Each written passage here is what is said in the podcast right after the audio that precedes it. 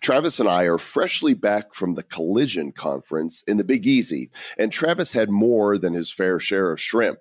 Grilled shrimp, fried shrimp, shrimp gumbo, had some shrimp cocktail, shrimp lasagna. We had the opportunity to take the stage and talk about the future of crypto, as well as attend some great parties and hang with cool people, because that's what we do. We also had the chance to sit down with Arshiya Lal, part of the blockchain development team at IBM. Big Blue's got a lot going on in the blockchain space, and we discussed the full spectrum, including IBM's relationship with Stellar Lumens.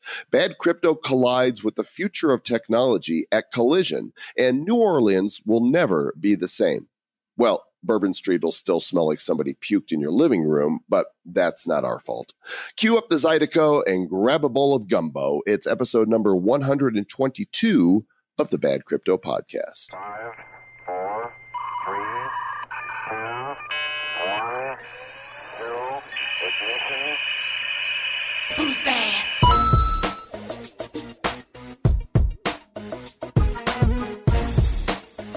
This is Charlie Lee of Litecoin fame. This is Chris J. Snook, Executive Chairman at the World Tokenomic Forum. Hey, this is Scott Adams, creator of Dilbert. You're listening to the Bad Crypto Podcast. Stay bad. I'm John McAfee, and I've been on with these badasses on Bad Crypto for the past hour. I'm very happy to leave them, but I will tell you this, they are badasses. Thank you. And it's the Bad Crypto Podcast, freshly back from New Orleans. And Mr. Travis Wright, you did enjoy that local eatery fair, did you not? I mean, it was good. It was good stuff. I mean, you are, quite frankly, a big baby when it comes to eating at a place that only has seafood. So we had to accommodate your needs, but I still was able to get some shrimps in. And they didn't have any green M&Ms either. So, you know, it's kind of like, no, we can't go to that place. Let's go to the meatery.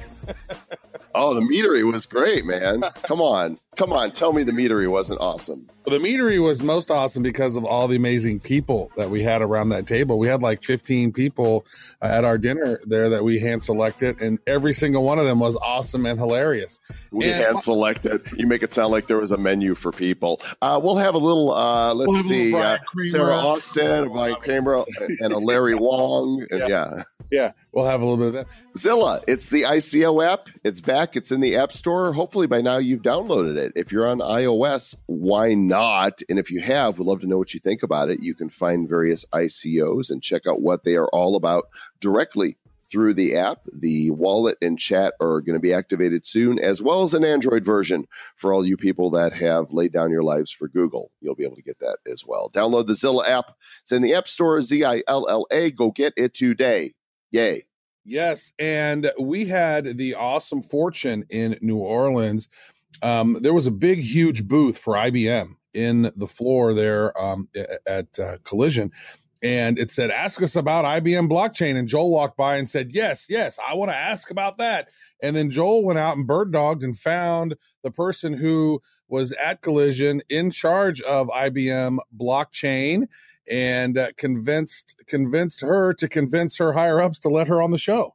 Yeah, and she said yes. Actually, I didn't have to bird dog much because she was the one sitting under the sign that said, ask me about IBM blockchain. Her name's Arshiya Lal, and let's get to our feature interview with her right now. Joel and Travis live from the Collision Conference in NOLA. That's short for New Orleans. Nolans. You having you some of that gumbo here, Travis? I have had zero gumbo. I've had lots of shrimps, though, Mr. Joe Combo. Boiled shrimp. I've had boiled shrimp. I've had fried shrimp, grilled shrimp, shrimp kebab. I've had baked shrimp. I have not had shrimp gumbo. You need to get I had shrimp and grits. You told me that was really good. It was amazing. Well, you know what else is really good? As I was walking the show floor, I came upon the letters IBM, Big Blue. And they've got all kinds of initiatives here at the booth. They're doing some VR stuff, but the one that caught my attention, of course, was IBM blockchain. And there was this woman standing over there. Talk to me about IBM blockchain is what the sign says. So you know what I did? What did you do, Mr. Joe? I walked up to her and I said, hi. You're so predictable. Let's talk about IBM blockchain. And she's with us here now. Her name is Arshiya Lal, and not LOL, though, LAL, because, right, you get that all the time. Yeah, I do, but it's still good. It's not a good one. It's not good? It's a good joke. Okay, good. I thought maybe I was being bad. That's good, because that's what we do. And Arshiya is the offering manager. Nailed it for IBM blockchain, and thanks for coming on Bad Crypto. Thank you. Thanks for having me. Super excited. Right on. So what does an offering manager do? So we basically work to enable our platform to really serve all of our users' needs. So it's front to beginning to end development. So looking at the market, looking at, you know, what do clients really want to see in a blockchain platform? And then any gaps we have, we try to fill that. We manage the development and the design, work really closely with those teams to help build that into the platform and then take it into production and keep iterating from there. What's so cool for us to see is when the big Fortune 100s start doing blockchain stuff, and IBM has kind of been on the front lines of this. I've worked as an IBM influencer, social influencer for a number of years, and I've kind of, you know, I've heard rumblings of this, and you guys are actually working on a number of initiatives. So we want to find out what you're doing, and you can start anywhere you want. Yeah, no, I think it's been amazing to see how IBM's really been trying to pioneer this field, and one of the most interesting things is it takes a very industry-first approach, so we're working in a variety of industries, and you know, our VP always says blockchain is a team sport, so really trying to enable networks within industries to grow and get all the right players on them. I like that. Can we steal that? Blockchain is a team sport. That's Jerry Cuomo. Quote, Bad Crypto. That is good. We'll trademark on there. We'll go ahead and get trademarked. It's a great quote. Screw you, IBM. We're trademarking that. That's something we all kind of abide by, even, you know, the way we work, but especially in really trying to enable companies to get the right players on their network, and, you know, really use blockchain to their advantage. So some cool stuff we've been working on, and, you know, people have seen the food trust announcement. So we work with Walmart on really trying to enable their entire distribution to have visibility. So, you know, if you see bad spinach and you want to trace that back, how do you know which farm it came from?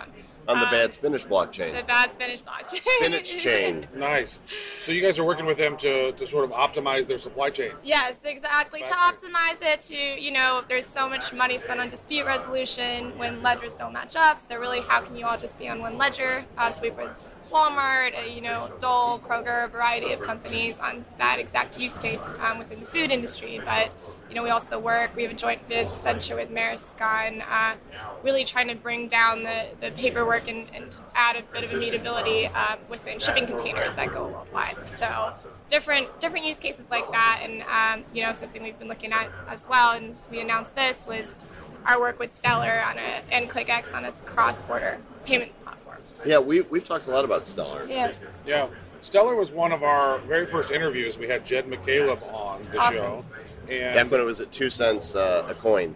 Yeah, maybe a little bit less than 2 cents a coin, like a penny and a half or so, and 3/4 or something. Yeah, it was really super cheap, and they gave us a bunch of them to give out, right? And so that was like our first really cool giveaway. We were giving out Stellar Lumens at basically $10 worth of free Stellar Lumens, which are now like $200 and something worth of Stellar Lumens over time.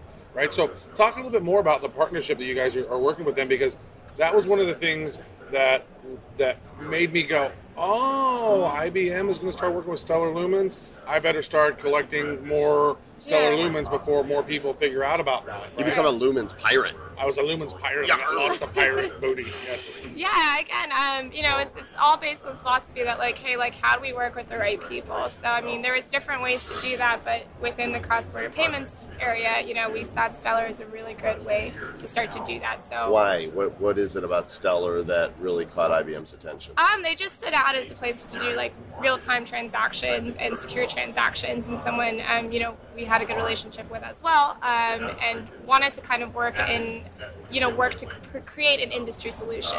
That's really, I think, the focus is focusing in on that exact use case, and they were very willing to do that with us. What did you see as, what was the problem that needed to be solved, and in what region, you know, was this that needed to be applied? I think just really creating like a bridge for, like, a digital asset bridge for those real-time payments. I don't think it's necessarily an industry, a region, as you said, worldwide or anything like that, but across the world, really, how do you get, how do people trust that payments are going across borders, and bring a little bit of security to a currency, you know, sometimes people aren't immediately trustworthy of any cryptocurrency, but like, how do we work to make that a, you know, a tangible product for this industry? So, you know, Joel and I have mentioned that a lot. I mean, we've even showcased that to people when we're showing crypto, like, look at this, boom, Stellar, you get it, and you get between 2 and 3 seconds, you get, right. Here it is. It's in our, so that makes sense. You guys would use that. But one part of me says, okay, you guys are IBM.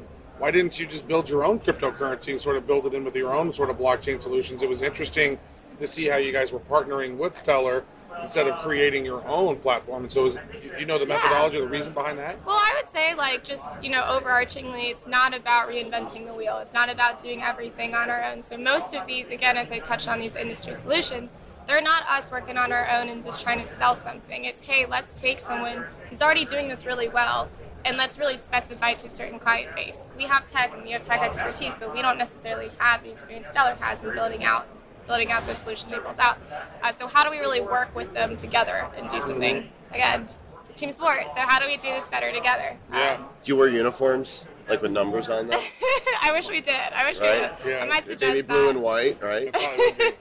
And, you know, we got jerseys going. Yeah, sure. That's one thing that's great about Jed, is that not only did he found, you know, Stellar, but he also was one of the co-founders in Ripple, and then he also was one of the original co-founders of Mt. Gox, right? And so, like, he has a nice career arc, what he learned from Ripple, and said, well, let's, you know, because Ripple's really sort of centralized, right? This is basically like, here's our own sort of very centralized, and it seems like that's like banks kind of like it. It's very centralized, where, you know, he saw it as, let's make it more decentralized, and so Stellar is a very interesting platform. So what are some of the things, you know, that you guys, or some of the use cases that you guys are finding, or some of the cool projects that you guys are working together with Stellar? Yeah, so I know as far as Stellar, this is just something we're driving. I'd say, you know, independently, we are looking at a ton of other industry solutions and seeing how we can partner with people in those places. So, you know, something that was announced recently and getting, you know, I can talk about Stellar with the cross payments, but with identity. So, you know, everyone's really talking about identity now. How do you have this concept of self-sovereign and the ability to really own your own identity? So, you know, another new industry case we're looking at is we partnered with the Sovereign Foundation, and so it's one of their stewards. So really pioneering this fact that, hey, we're also looking into this industry use case and we're partnering with the right people to do it instead of, you know, reinventing the wheel and trying to do it all ourselves. So has this partnership, has this activated yet? Are they actually implementing this, or cross payments taking place? Yeah, so we're already in production in 12 different currency corridors, and, you know, we're using Lumens as that asset bridge. But again, like, seriously, still trying to work together to create something that's more robust, and, you know, we'll see a lot more coming out about that. So if this goes well, as obviously all parties hope it does, then we're talking about potentially global. Yeah, hopefully. Mm-hmm. And so, you know, one of the things that we talk about, like, even we're doing our presentation tomorrow, like, there is so many industries that, you know, blockchain can impact, not just finance, right? Not just supply chain. So what are maybe some of the other areas you guys are looking into that you know, are thinking about or are implementing or whatever? Yeah. So I'd say, like, first and foremost, you know, something we're into is just like enabling people to target whatever they see as the most important use case. But you're totally right about that. I mean, I was at a humanitarian conference on Friday talking about the refugee crisis and the fact that one of the biggest proponents of this crisis is that people don't have an identity when they're just washed up somewhere.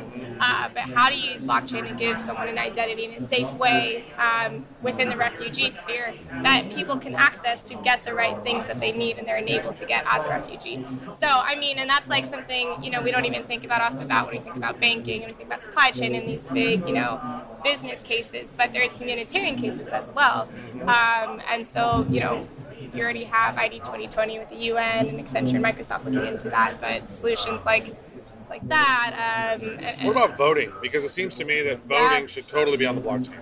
Yeah. I mean, I think right now it's really driven by who's most ready to adopt it. I think we see things like that that are really tied into government is a little bit more of a barrier to entry to bring blockchain in. But some of them don't want it. Yes, right, yeah. But I think 100% when you start to see this domino effect of, we already have banking almost really, really embracing it, and you have supply chain embracing it, then what's going to come next is regulatory industries kind of embracing it, governments being a little more open-minded to it, and then we might have use cases like voting that's come up very often, but been a little bit hard to enter that market.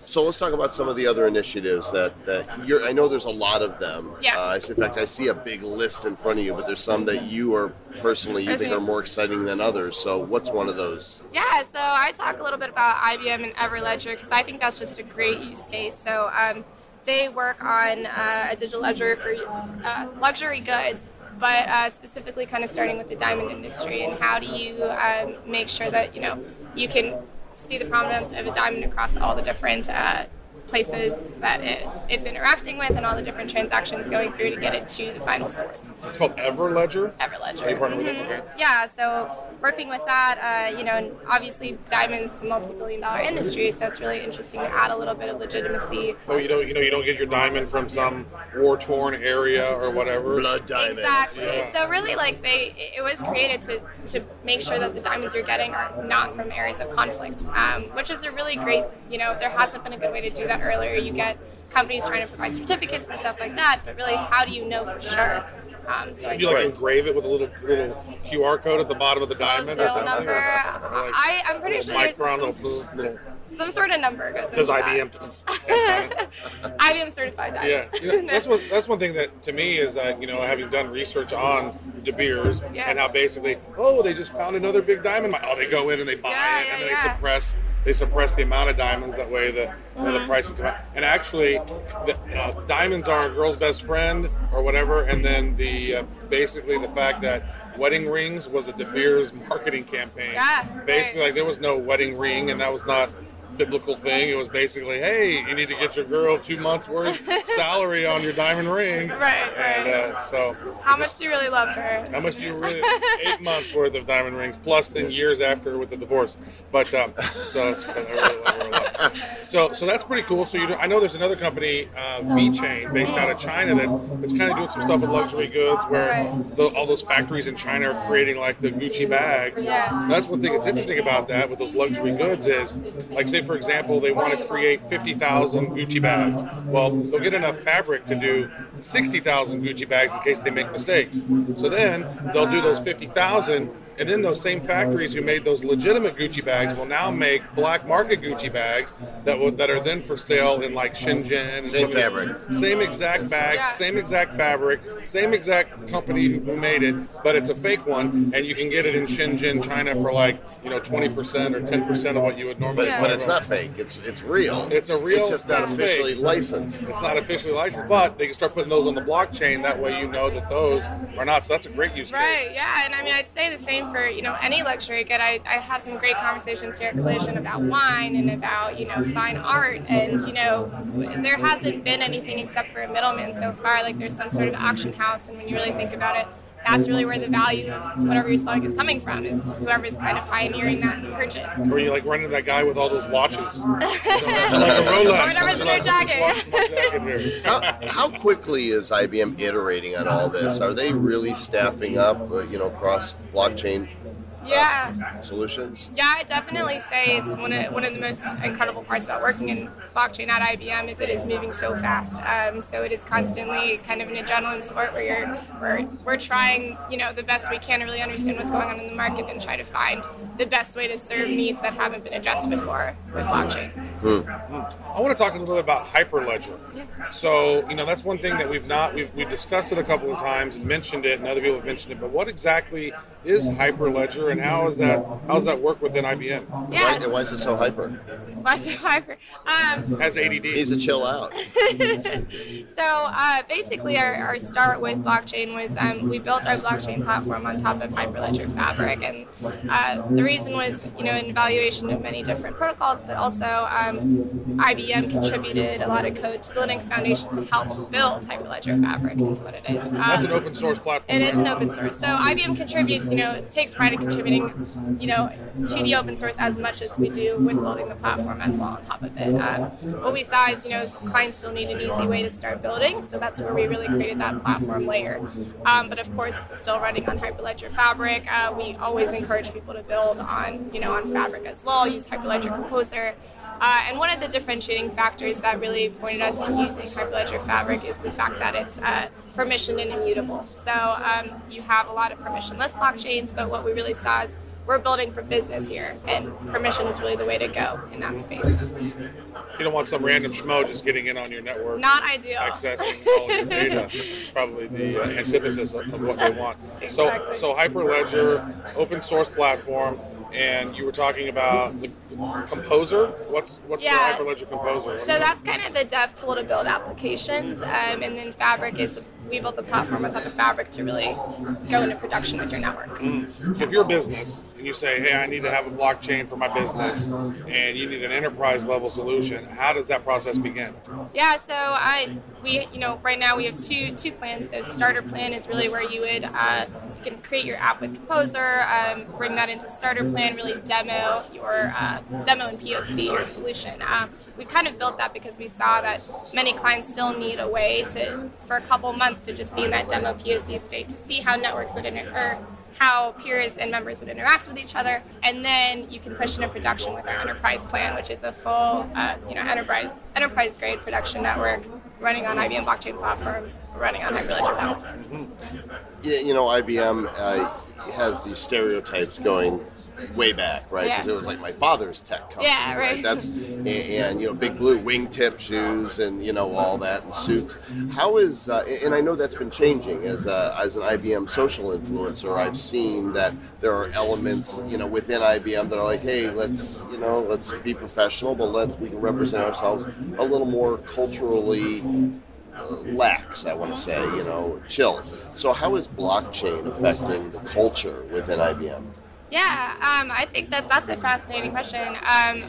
One of the coolest things about working on the blockchain team is really we're kind of a startup within IBM. If you really think about how long a lot of the products at IBM have been around to reach where they are, they've been around quite a while. So they've really gone through a lot of the life cycle, whereas we're a relatively new group. We're scaling very fast. We're growing at a rapid rate. But we do have, because blockchain is the industry we're working in, we do have a lot of this startup culture that I think resonates with industry. So I'd say that goes into how we work with our design and dev teams. I've never really seen a group at a big company work like this. So we work super closely. We're always in the same meetings. We have scrums. We have, completely agile. And as you mentioned earlier, we're just rapidly iterating. Everybody needs scrums, Mr. Travis, right? Scrums are the best thing that have ever happened. I would imagine that there's some people, IBM's, how many people work for IBM worldwide? A ton, and I don't know. That's the thing. Last time I saw it was like 300,000 or something. A lot. Somewhere between a crap ton. And so, you know that there's some of the old guard that are still there that are like, blockchain, mainframes are the future. Get off my lawn. Mm-hmm.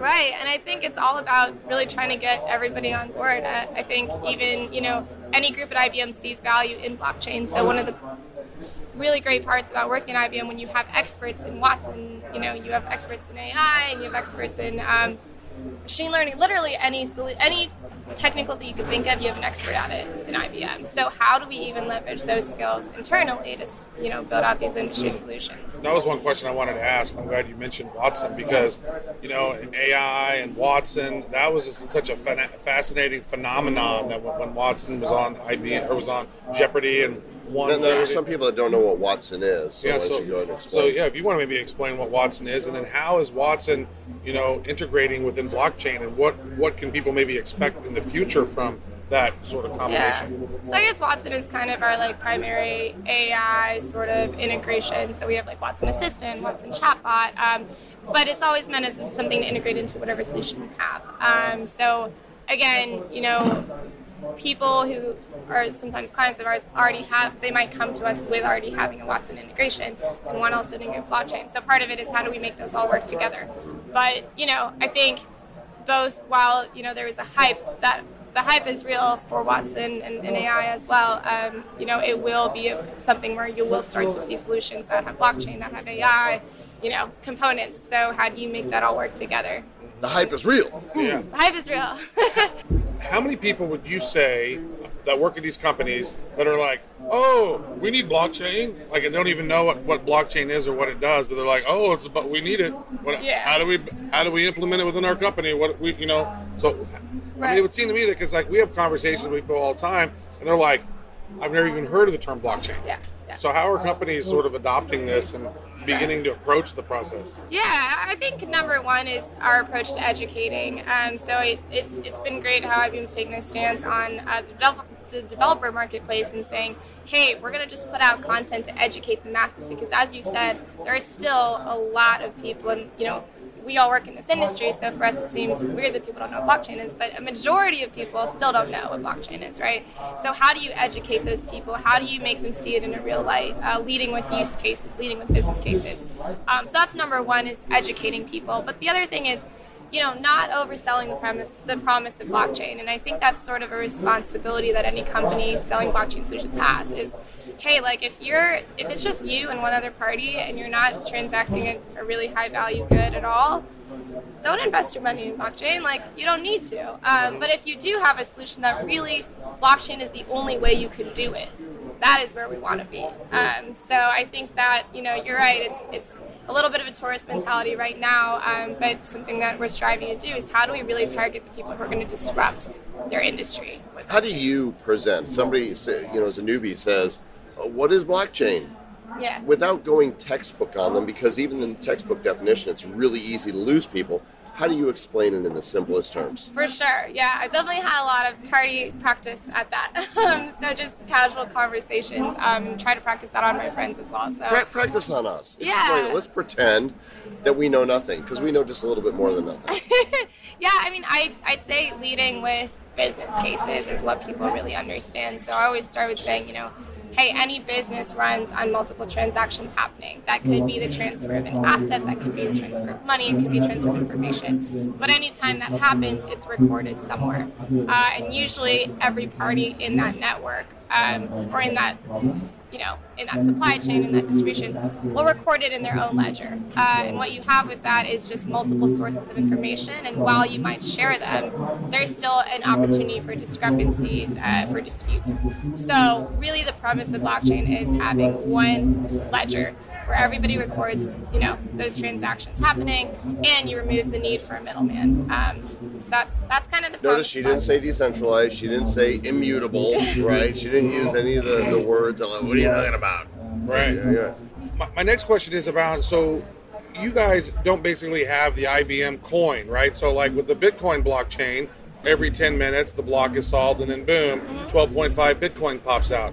So when you're working in a project within an enterprise level business, you know, how does the consensus work and the block solving, and is there a reward, or what's the mechanics of that?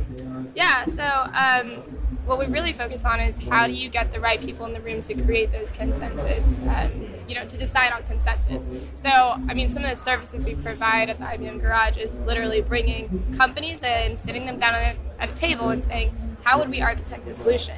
You know, what do you guys think is a good consensus algorithm for you? Because someone is creating that, someone is putting that into the contract. Right, so it's really we do like design thinking workshops to figure that out. So we bring companies in the same room and literally go through an entire design thinking workshop for them to, you know, figure out how they want to look at consensus, how they want to look at inviting other members, you know, decide those things together. So it's a pretty personalized approach, and I think that's just because, you know, again, business relationships, a lot of times you have to figure out stuff out together, and sometimes it's in the same place, or at least facilitated in a way that's a workshop. That's great. That's in the IBM Garage. That's the original. Yeah, IBM Blockchain Garage. Mm-hmm. Very cool. Yeah. Very cool. Where's that located? We have a couple locations around the world. We have the one in the U.S. is based in New York, but it's all over the world. You guys blockchain businesses all over. Oh yeah, it's all over the world, and you know, a lot of those are in-person locations, and then we'll do pop garages if needed. But really, what I think is fascinating about that is we're taking design thinking and literally using it to solve these big problems. Like, you know, how do you as these huge companies decide how you want to, you know, create your consensus algorithm? Mm-hmm. How do you do that? So yeah. That's one thing that I think about too about blockchain, cryptocurrency, sort of consumer rewards, because imagine every time if you bought like an Apple computer, all right, you bought a MacBook, and you know, and I don't know how many MacBooks I bought over the years and all the different Apple. But it's like, if I had instead invested in Apple stock, I would be way better off instead of being a consumer. And so now we're looking at a scenario where some companies are kind of taking that approach where it's like, you're a consumer and you're kind of an owner in the company because you support, you know, the business. Are you seeing any of that kind of stuff popping up with the companies you guys are working with? Yeah, I mean, I guess as far as the consumer-owner relationship, I'd still say I think, you know, the incentive kind of systems we're talking about is probably one of the hardest things to tackle at an enterprise level.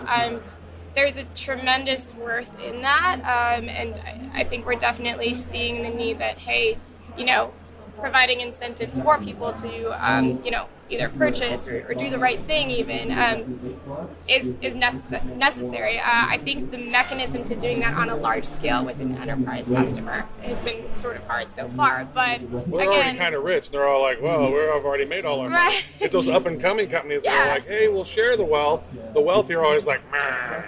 Yeah. That's exactly how they are. Right.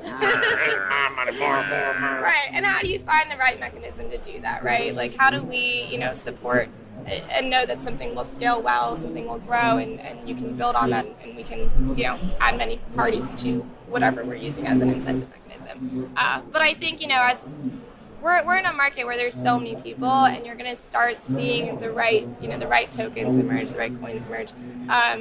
And when you see that, then it will be easier to find the right way to do that. Is there any other thing that's going on at IBM blockchain that you maybe would like the citizens of Bad Cryptopia to know about? What's going on? I mean, I would definitely say, you know, our starter plan, that's our, you know, beginner plan on our IBM blockchain platform. It's free right now. It's in the free beta. It will be free for 30 days even when we GA. But if, you know, if anyone's interested in just tinkering, seeing what is Hyperledger Fabric all about, how do you go about creating an application and network in the business sense of things? What's the website for that? Where do they find that? You can find it on ibm.com/blockchain/platform. And we just got started with it. Give us your feedback. We're really trying to, you know, understand what developers want to see as well as what businesses want to see. So, you know. Is there training there available for the developers to start understanding? There's tutorials. You know, there's tutorials. We have samples. So, you know, really, we'd love everyone to get started. They're the candy man. Come on in here. We got some free candy. Come on into the ecosystem. IBM loves you. Mm-hmm. And then you'll be developing. Teaching people how it works. Yeah. And you know what? That's great. And that's, you know what? That's exactly how you keep succeeding in life is you keep leveling up your skills. Because we interviewed Scott Adams not long ago. We kept talking about it. I love it, the stacking of the skills. It makes you more employable. If you are a developer and you do not know anything about blockchain yet or Hyperledger or Fabric, then you know what? Here's some free training. Yeah, no, we're here to enable you as best as we can, enable your businesses. So. You obviously know a lot about blockchain. Are you a fan of cryptos in general? Do you like, you know, Bitcoin and to dabble? Right. Well, it's interesting because I started actually in enterprise blockchain at IBM, and I didn't start at all in crypto. And then I was kind of like, hey, you know, what is this all about? So I think it's a fascinating space. I think the innovation happening is just really thrilling to see, and meeting people who have really great ideas, you know, for solutions is awesome. And I'm really excited to see how it evolves. I think, you know, it's a proliferation of cryptocurrencies right now, but really, you know, is something going to win out? Is something going to be more adaptable for businesses? That's very exciting to me. They need to give you a more blockchain-y title, though, right? Because it's author, manager. Like block hacker. Yeah, like, you know, I mean, you have what's your superpower? Probably talking a lot. Oh, there's it. I don't know if it's a power or weakness, but I can do that for a while. Words are good. We have that superpower as well, which is why we have a podcast. That is true. So, like, you know, how did you get into enterprise blockchain and say, yeah, I'll jump into that. I don't know what any of that is, but sure. Like, how did your rabbit hole journey begin? Because that seems really interesting to me. Honestly, serendipity. So I kind of dabbled in probably any high tech that you could think of. So I did AR for a while, I was doing VR for a while, I did robotics for a while, I was most recently working in fashion tech. And IBM let you kind of just move around, right? Oh, this wasn't at IBM. Oh, this was kind of before IBM. Oh, gotcha. And really what I saw was, you know, when I was looking for kind of next opportunity, IBM had just released their Met Gala fashion, their collaboration Marquesa. on a social media address for the Met Gala. And it's funny because I just looked at that and I was like, you know. The Met Gala, for those who do not know, the Metropolitan Gala. It's just kind of a social ball with a lot of influencers. New York, or where is it? Yeah, it's in New York, okay. At the Met. At the Met, fittingly. Some of our listeners are not refined. Right. They're like, what was the whole talking about the Mets, the New York Mets? Some of our hosts are not refined. That's true. I'm very not refined. But, I mean, I think what drew me to that was, hey, you have a company that, you know, is thought of as like this big powerhouse of technology, and here they are, they have a gown at the Met, you know, that's crazy. And so it just drew me to IBM, and I said, you know, if they're interested in exploring fashion as someone who just is a tech powerhouse, what else are they doing that's crazy, innovative? What else are they willing to take risks on? And I studied finance and product design, so I kind of just ended up finding, you know, my niche.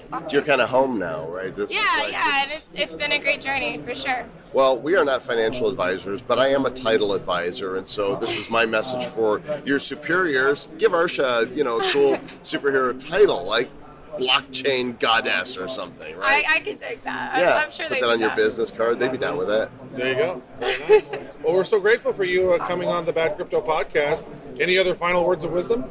Thank you. I mean, keep innovating, y'all. It's a great place to be. So, yeah, no, thank you so much for having me. Thanks, Arshiya. I really appreciate it. And stay bad. Great to speak with Arshiya and discover more about what's happening at IBM. Always love to hear of Fortune 100 companies that are doing blockchain stuff. Arshiya is awesome. Like, not only is she just brilliant, but she's super fun and hilarious too. And that was a great, great fun interview. And IBM is doing some great stuff with blockchain. That was a great pleasure, great honor for us to be able to sit down with her and chat about what they got going on over there, because they are truly innovating in the space. And we also were invited to speak at the Growth Summit stage at Collision and deliver a tag team 15-minute presentation on the future of cryptocurrency. And it's kind of funny because they had it listed that we were going to debate. And it's like, what are we going to debate? We both like crypto. I mean, it wasn't a debate. It was a presentation. Well, I think that was just how the format's set up, Joel. Is like, if you notice, most of the setup, most of the conversations there were panels or a debate, and we basically busted it out of their little framework, and we decided to do a presentation.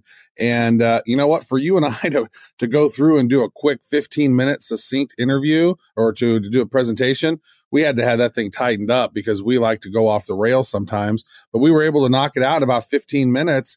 And that presentation is available for you guys to check out at badco.in/collision. Our good friend Adrienne Ashley actually sat up front and recorded that. So that's from her Facebook page because Collision has not uploaded our presentation yet, so we don't have the official one. So if you guys want to hear that, you guys can tune into that as well. And what was really cool, Joel, is as we were finished, we were walking away, you were already sort of out and the show producer came up to me, flagged me down, and he goes, "Hey, mate," he's from Ireland, and so I'm not going to do an Irish accent, but he goes, "That was grade effing A," but he actually said it, and so grade A, I guess, is great. We were grade F and A, and then they said, "We want you to come to Hong Kong and Portugal and do it again." So that's cool. So does that mean we got an F or an A? I'm not sure which that is. It was grade F and A. Yeah, he actually said word F and not. You know, I'm trying to not be cussing as much, Mr. Joel Com, as you've requested. Oh, did I say that? Did I say don't cuss as much? Maybe I did. You know, what's really funny is he also emailed us beforehand, you know, because they like to organize everything, and said, will you be requiring chairs or would you prefer the podiums on the stage? And I'm like, we don't need no stinking chairs and we don't need no stinking podium. We walk around. We're presenters. And many of the people that they have speak at this event, they're not, you know, professional keynote speakers. They're just industry people that, you know, are involved. And so get all the things. We ended up using a podium just so we had a place to put our H2O. What do you think of the event in general? What kind of takeaways do you have from Collision? You know, I've been to Web Summit. Web Summit is a phenomenal event. That's the one that happens in Lisbon, Portugal, which I always seem to call Lipson because that was our podcast platform. Phenomenal. We're going to Lipson. Phenomenal. Yeah, phenomenal. Well, I think the event is solid. I think the people who come to the event and the speakers there are great. I think that they sit down too much. They have way too many panels. And I think that's their biggest flaw. But they are moving to Toronto next year. So I guess they're moving it around every 3 years. They had it 3 years in New Orleans. Now they're moving it for 3 years in Toronto. And they, you know what? I think I love Patty. I think that that he's got a great conference. He's got there's a whole lot of stuff that goes into that. I do not think that particular venue in New Orleans was anywhere near as cool as the venue that they have in Portugal. The venue in Portugal is just amazing. And they have this one stage that's like 10, 12,000 people, can fit in the room. And, and I've never been to the one in Hong Kong, so I'm not sure about that one. But I like it. I think it was great. Great people, very intelligent people, great conversations. I just think they should probably have a few more presentations. But you know what really struck me as unusual is how few blockchain-oriented startups were there. Mm-hmm. It was like a lot of people that, had cool ideas for startups, but they're using older, tech to implement them. And I'm thinking it's 2018, not 2008. Why aren't you finding ways to implement more blockchain? Put more blockchain in your business. Well, I think part of the reason on that, Mr. Joelcom, is that in Dublin in June, they have MoneyConf, and that is all about fintech and crypto and blockchain type of stuff. So I think the majority of the blockchain type businesses are going there. I don't know that for sure because we're not going there, but probably a good one to go to. Now, yeah, that's one thing I noticed as well. I was talking to a lot of these businesses, and I was like, "Oh, so you're doing that? And are you putting blockchain? Are you using blockchain at all?" And they're like, "No," and they look at me like I was an alien, and I was like, "Well, good luck with your business."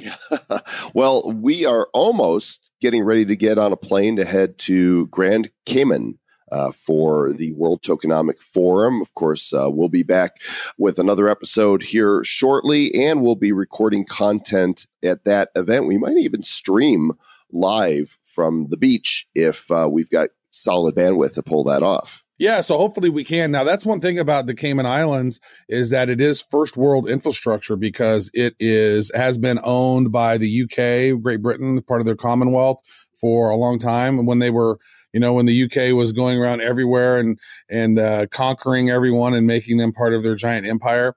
That's one thing that's great about it is that there's like 15,000 banks there and you got super fast internet. So, and the whitest beaches, sandiest, is beautiful. And what I love about the Cayman Islands is that it's kind of shaped like an off-centered sea, because it looks like way back in the day, like some asteroid or something hit it.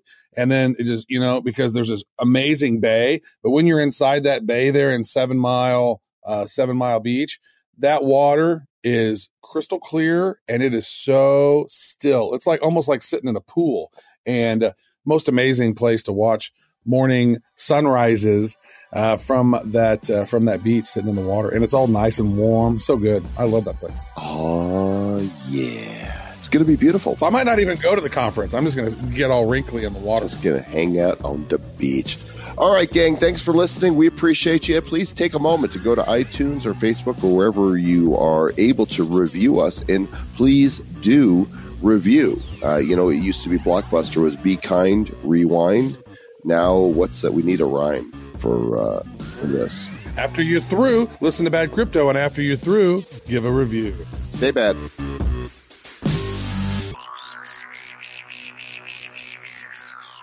Who's bad?